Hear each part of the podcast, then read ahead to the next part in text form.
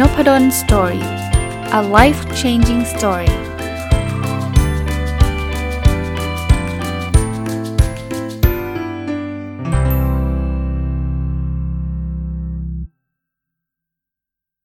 สวัสดีครับ ยินดีต้อนรับเข้าสู่นพดล Story พอดแคสต์นะครับ ยังอยู่กับหนังสือเล่มนี้นะครับคำตอบของความสุขอย่างที่บอกไว้นะฮะ สัปดาห์นี้อาจจะขออยู่กับเล่มนี้ยาวๆไปนะครับ เดี๋ยวสัปดาห์หน้าก็จะมีหนังสือ จริง ๆ มีมีสัปดาห์นี้ก็มีนะ จะบอกว่า อ่านหนังสือไม่จบเหรออาจารย์เลยมารีวิวเล่มนี้ไม่ใช่นะฮะหนังสือกองอยู่เลยครับ อย่างน้อยๆเนี่ยอ่านจบแบบเขียนเขียนเสร็จแล้วสรุปเสร็จแล้ว 2 เล่มเลยฮะเออไม่ใช่ดิกำลังจะเขียนสรุปต้องบอกแบบนี้แต่อ่านจบแล้ว เกิน 2 ด้วยนะสามสี่เล่มเลยแหละนะครับ ก็เปลี่ยนเปลี่ยนโหมดมั่งนะครับ โอเค วันนี้จะเลือกตอนที่ชื่อว่าคำตอบของอิสระมารีวิวนะครับ มาชวนคุยนะครับ จากหนังสือที่ที่คุณนิวกลมเขียนนะครับ อันแรกคือผู้ยอมรับตัวเองคือผู้เป็นอิสระจริง ถ้าเราปฏิเสธตัวเองนะว่าเราไม่ใช่แบบนั้นไม่ใช่แบบนี้ฉันไม่บางคนไม่ชอบตัวเองเนี่ยนะฉันเกลียดตัวเองในเวอร์ชันนี้จังเลยฉันไม่ชอบอะไรเงี้ยก็จะเป็นคนที่มีทุกข์นะครับ แต่ถ้าเกิดเรายอมรับตัวเราก่อนว่าเราเป็นแบบนี้แหละ เราเรานิสัยเป็นแบบนี้หรือว่าร่างกายแม้กระทั่ง physical นะแบบฉันอ้วนไม่ยอมรับเนี่ยก็จะก็จะจะ จะเป็นทุกข์อะหงุดหงิดอึดอัด แต่ว่าถ้าเรายอมรับตัวเราเองเนี่ย อิสระมาละ ยอมรับตัวเองผมเน้นอีกทีเนี่ยไม่ใช่การที่เราจะไม่พัฒนาตัวเอง เอ้ย ฉันอ้วน ฉันก็จะอ้วนแบบนี้ ฉันจะอ้วนของนี้ไปฉันไปเรื่อยๆ ฉันสุขภาพไม่ดี ฉันก็จะสุขภาพไม่ดีไปเรื่อยๆ ไม่ใช่ ยอมรับก่อนว่าสเตตัสเราเป็นแบบนี้ หรือสถานะเราเป็นแบบนี้ แต่ว่าเราสามารถดีขึ้นกว่านี้ได้นะครับ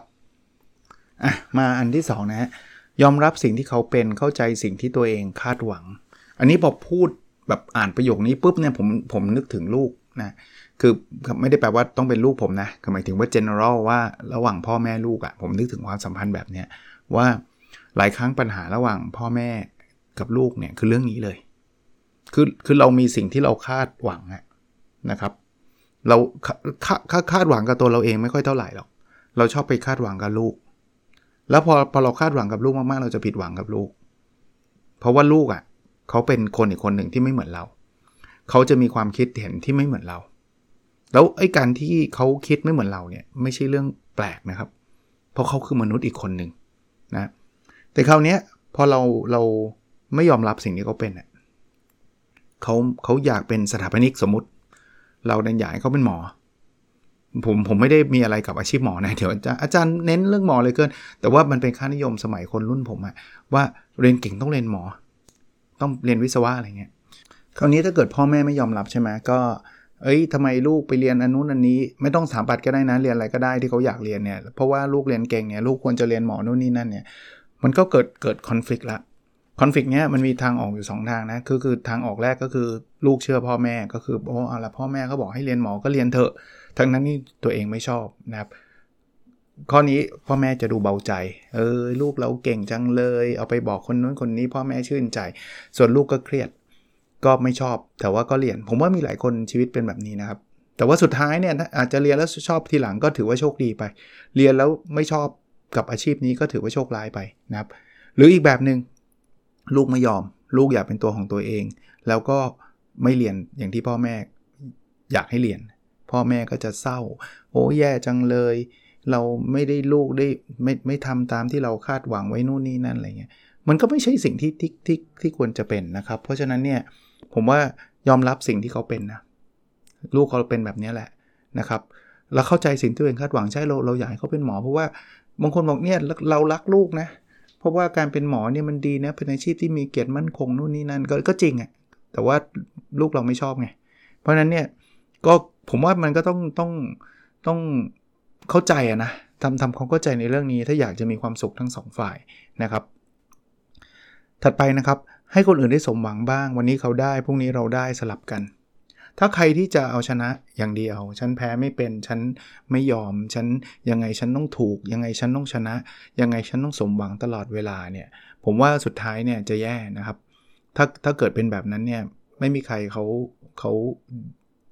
รู้สึกดีกับเราหรอกใช่ไหมผมผมนึกถึงวิธีการทำธุรกิจเหมือนกันนะ คุณจ้องจะเอาเปรียบคู่ค้าคุณตลอดเนี่ยตอนนิดตอนหน่อยก็จะเอาหรือว่าคุณคุณคุณไม่ไม่ยอมแพ้เลยอะคุณคุณเสียไม่ได้เลยนะคุณต้องเอาเอาเปรียบเขาตลอด ไม่มีใครอยากทำธุรกิจกับคุณนะผมไม่ได้บอกว่าเราต้องยอมเสียเปรียบตลอดนะครับอย่างที่คุณนิ้วกลมเขียนบอกว่าคนอื่นให้สมหวังบ้าง วันนี้เขาได้นะ โอเคพรุ่งนี้เราก็จะได้นะครับ แล้วแล้วเขาเขาอดัมแกรนก็ถึงเขียนในหนังสือ ไอ้ give and take ไง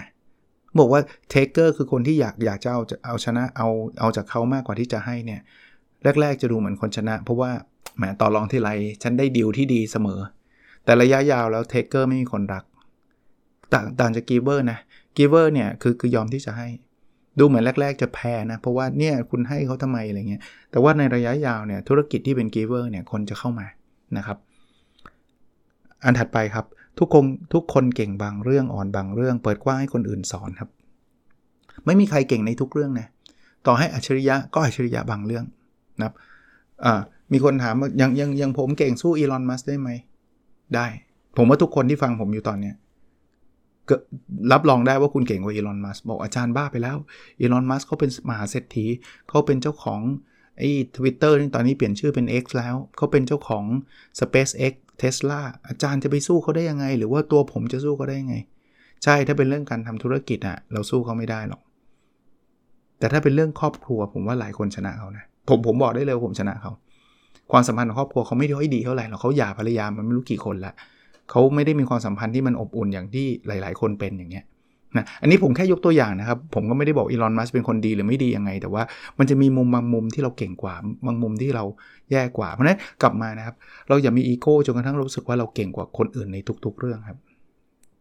ผมเป็นอาจารย์เนี่ยมีแนวโน้มหรือว่ามีมีแรงกระตุ้นที่ทำให้อีโก้มันสูงได้เลยนะ เพราะว่ามีแต่คนยกมือไหว้ อาจารย์มาแล้ววัดดวงวันดี แล้วคำว่าอาจารย์เป็นคำที่ถูกยกยกย่องอะแต่ผมต้องเตือนตัวเองนะผมไม่ได้เก่งทุกเรื่องนะ ผมผมมีหลาย ๆ เรื่องเลยที่ผมไม่เก่งแล้วผมต้องการคนอื่นสอน แล้วผมก็ไปนะครับ ทุกทุกอ่าผมยกตัวอย่างการเขียนเนี่ย ยังเรียนอยู่เลยนะครับ ผมก็โอ้โหอาจารย์ออกออกหนังสือมาแล้วเป็น 10 เล่ม 20 เล่มแล้วด้วยอาจารย์ต้องไปเรียนอีกเรียนครับ มีคนเก่งผมเยอะแยะเลยครับ เรื่องการเขียน เรื่องพูดผมยังเคยไปเรียนเลยฮะทั้งทั้งจริงๆนี่ผมพูดเป็นเป็นอาชีพเลยนะ ผมว่าบางคนที่สอนอยู่อะผมไม่ได้บอกเขาไม่เก่งนะครับ เพราะว่าเขาเก่งที่พอที่จะสอนได้เลยแหละ ผมว่าเขาพูดน้อยกว่าผมอีก ถ้าถ้าพูดถึงชั่วโมงการพูดนะผมว่าเขาน้อยกว่าผมอีก แต่ผมเรียนไม่เรียนครับ เพราะว่ามันคือมันคือทักษะครับทำไมเขาพูดน้อยกว่าไม่ได้แปลว่าเขาจะไม่มีเทคนิคดีๆ ที่จะให้ผมเรียนรู้อะผมไปนะครับ ผมเรียนนะครับ ผมอยากรู้ครับ นั้นเปิดกว้างครับ เราไม่ได้เก่งทุกเรื่องหรอกครับอ่าถัดไปนะครับ ไม่อยากเสียใจนานอย่าฝืนโอ้ผมว่าคำว่าฝืนเนี่ยเป็นคำที่มันมันมันมันบ่งบอกอะไรชัดเจนเลยนะครับว่าเราเนี่ย ไปผิดทางแล้วเอาผมพูดถึงเรื่องคู่แล้วกันนะ คือคนนี้ไม่ใช่อะ แต่คุณก็ไม่ยอมรับแล้วคุณก็ลาก เข้าใจคำว่าลากไหมครับเอาเอาอยู่ต่ออยู่ต่ออยู่ต่ออยู่ต่อคุณฝืนคุณก็เสียใจยิ่งยิ่งเสียใจไปเรื่อยๆฮะถ้ามาถึงจุดจุดหนึ่งคุณคิดว่าไม่ใช่มันคือไม่ใช่แล้วแหละคุณแต่แต่ไม่ใช่คิดแบบเออหุนหันพันแล่นนะ ผมก็ต้องพูดแบบนี้นะ ไม่ใช่ว่าโอ้โหฟังตอนนี้ไปเลิกกับแฟนเลยอย่างนี้ไม่ใช่นะ คุณต้องดูดีๆก่อน ว่ามันใช่หรือไม่ใช่ มันไม่ได้เกิดขึ้นแค่วันเดียว 2 วันหรอกเพราะนั้นเนี่ยไม่ใช่ว่าเราดีต่อกันแล้ววันนี้ทะเลาะกันเราเลิกกันเลยอะไรเงี้ยอันนี้ก็เร็วไป แต่ก็ไม่ใช่ลากยาวไปเรื่อยๆจนกระทั่ง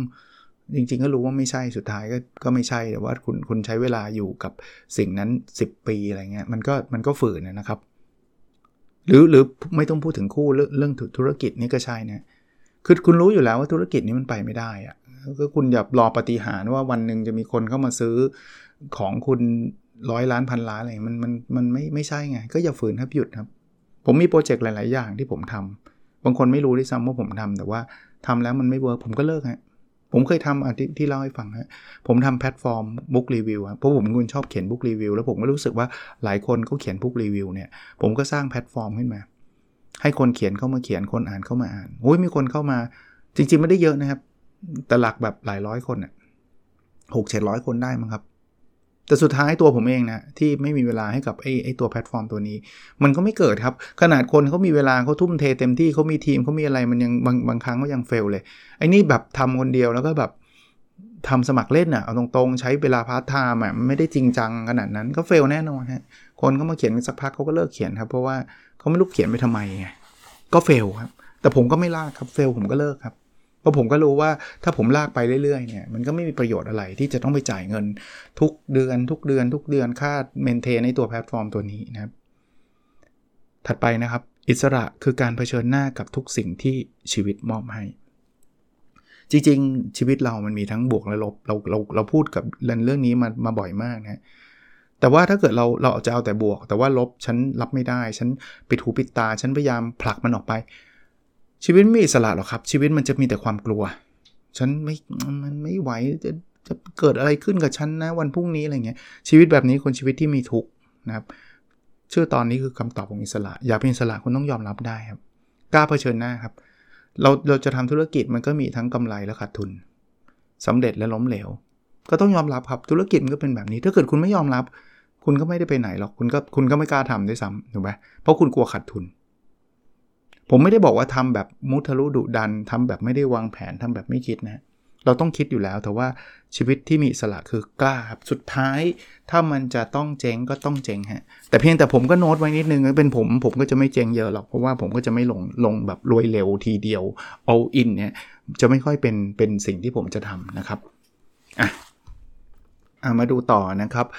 อีกอันนึงคุณ นิ้วกลมเขียนไว้บอกว่า อย่ายึดสิ่งใดจนเป็นบ้าไปกับมัน คือเขาว่ายึดสิ่งใดเนี่ยเป็นเรื่องปกตินะ เราเราอินเรื่องไหนเราก็จะแบบเออเรื่องนี้ดีหรือหรือหรือแม้กระทั่งเราเรารักใครเนี่ย เราก็จะแบบ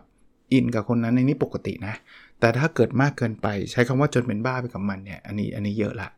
สมมุติเป็นคู่ไงเป็นแฟนกันเนี่ยโอ้ยรักมากรักแบบรักแบบจนจนแบบ ห่างกันไม่ได้เลยถ้าแบบมีปัญหาห่างกันนิดนึงมีปัญหานู่นคือเป็นบ้าไปกับมันนะ่ะนึกนึกภาพออกใช่ป่ะคือถ้างี้มันเกินไปฮะอย่างนี้มันจะเป็นความทุกข์ละทุกอย่างนะเรารักได้แหละ แต่ถ้ามันมากเกินไปรักลูกก็เหมือนกันนะ ผมว่าถ้ารักอะดีนะเราเรารักอยู่แล้วล่ะลูกของเราอะแต่ถ้ารักมากจนกระทั่งแบบไม่ได้ลูกจะต้องเป็นแบบนั้นแบบนี้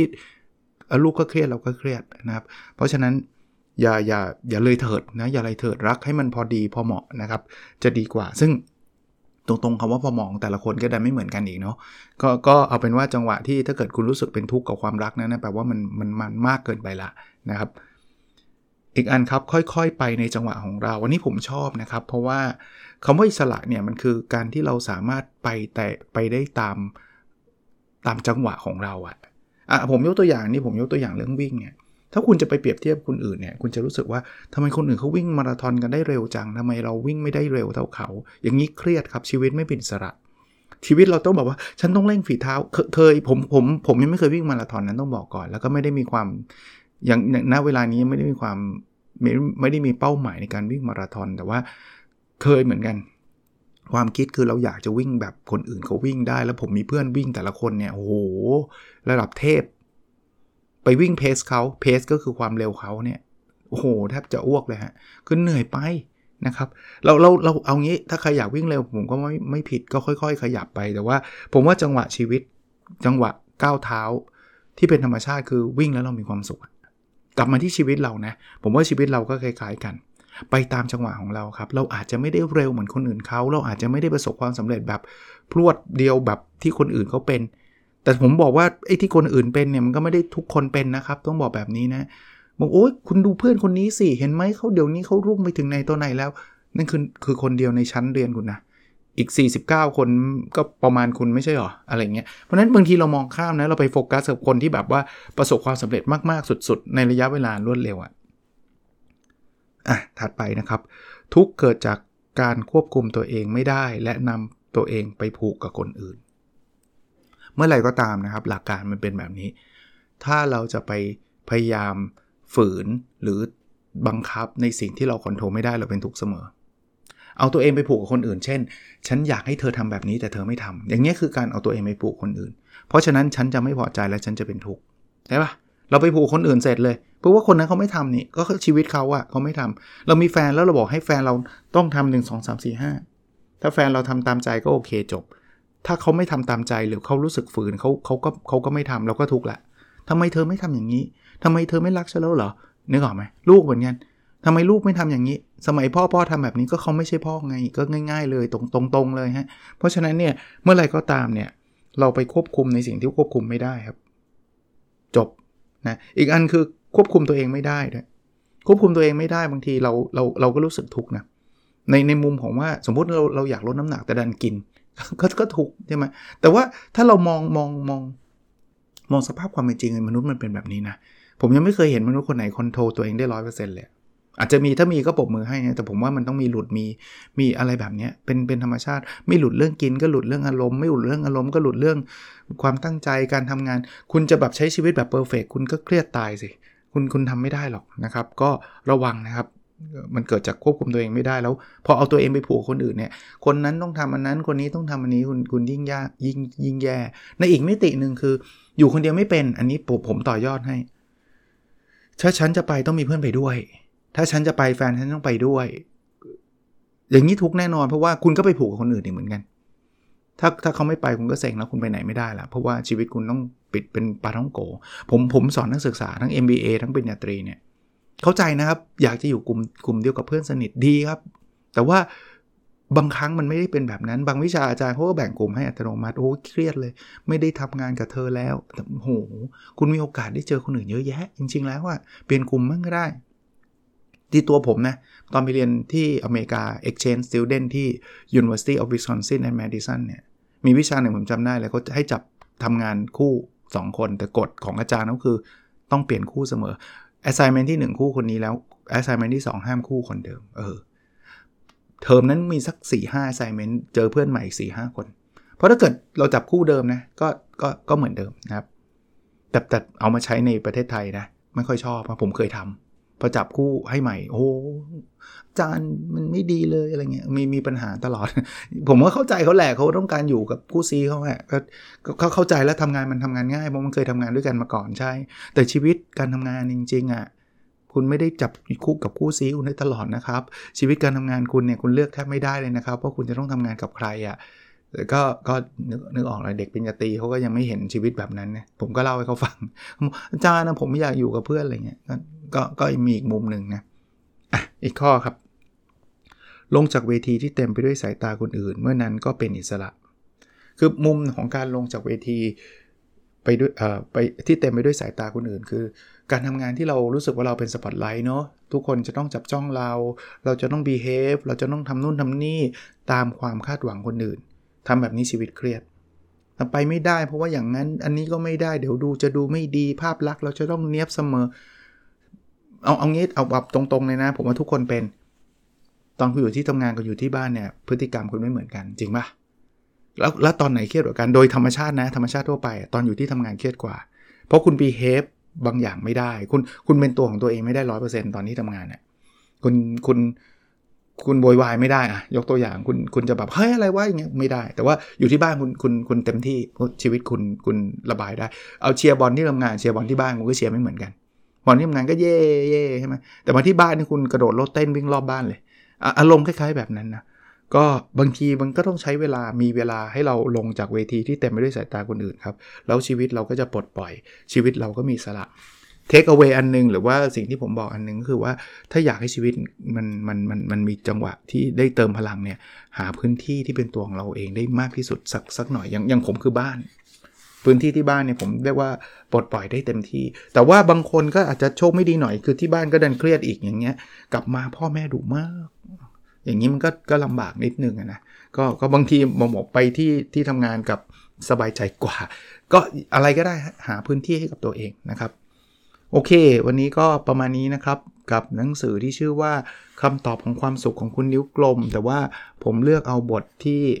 ที่เกี่ยวข้องกับคำตอบของอิสระมาแชร์ให้ฟังนะครับเพื่อจะเป็นประโยชน์กับทุกคนนะครับ โอเคครับ แล้วเราพบกันใน episode ถัดไปนะครับ สวัสดีครับ